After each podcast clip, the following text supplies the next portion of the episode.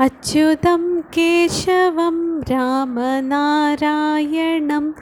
कृष्णदामोदरं वासुदेवं हरिं श्रीधरं माधवं गोपिकावल्लभं जानकीनायकं रामचन्द्रं भजे। अच्युतं केशवं सत्यभामाधवं माधवं श्रीधरं राधिकाराधितम् इन्दिरामन्दिरं चेतसा सुन्दरं देवगीनन्दनं नन्दजं सन्दधे विष्णवे जिष्णवे शङ्खिने चक्रिणे रुक्मिणी रागिणे जानकी जानये वल्लवी वल्लभायार्चितायात्मने कंसविध्वंसिने वंशिने ते नमः। कृष्णगोविन्द हे रामनारायण श्रीपदे वासुदेवाजितश्रीनिधे।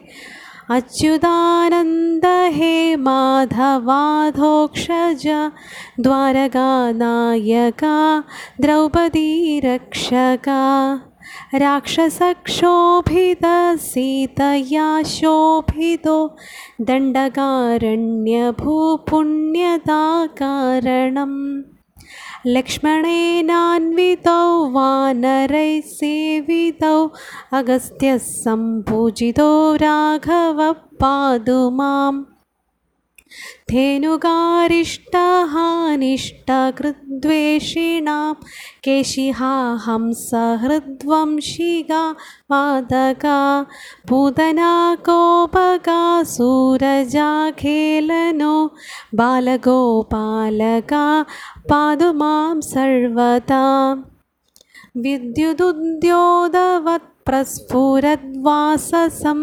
प्रावृडम्भोदवत् प्रोल्लसद्विग्रहं वन्यया मालया शोभिदोरस्थलं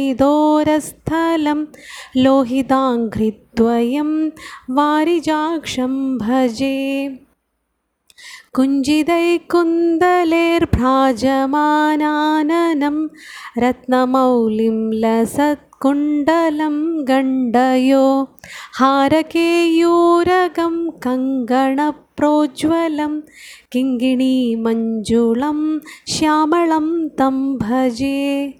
अच्युतस्याष्टकं यः पडेदिष्टदं प्रेमदप्रत्यहं पुरुषसस्पृहं वृत्ततः सुन्दरं वेद्यविश्वम्भरं तस्य वश्यो हरिर्जायते सत्वरं तस्य वश्यो हरिर्जायते सत्वरं तस्य वश्यो हरिर्जायते सत्वरम्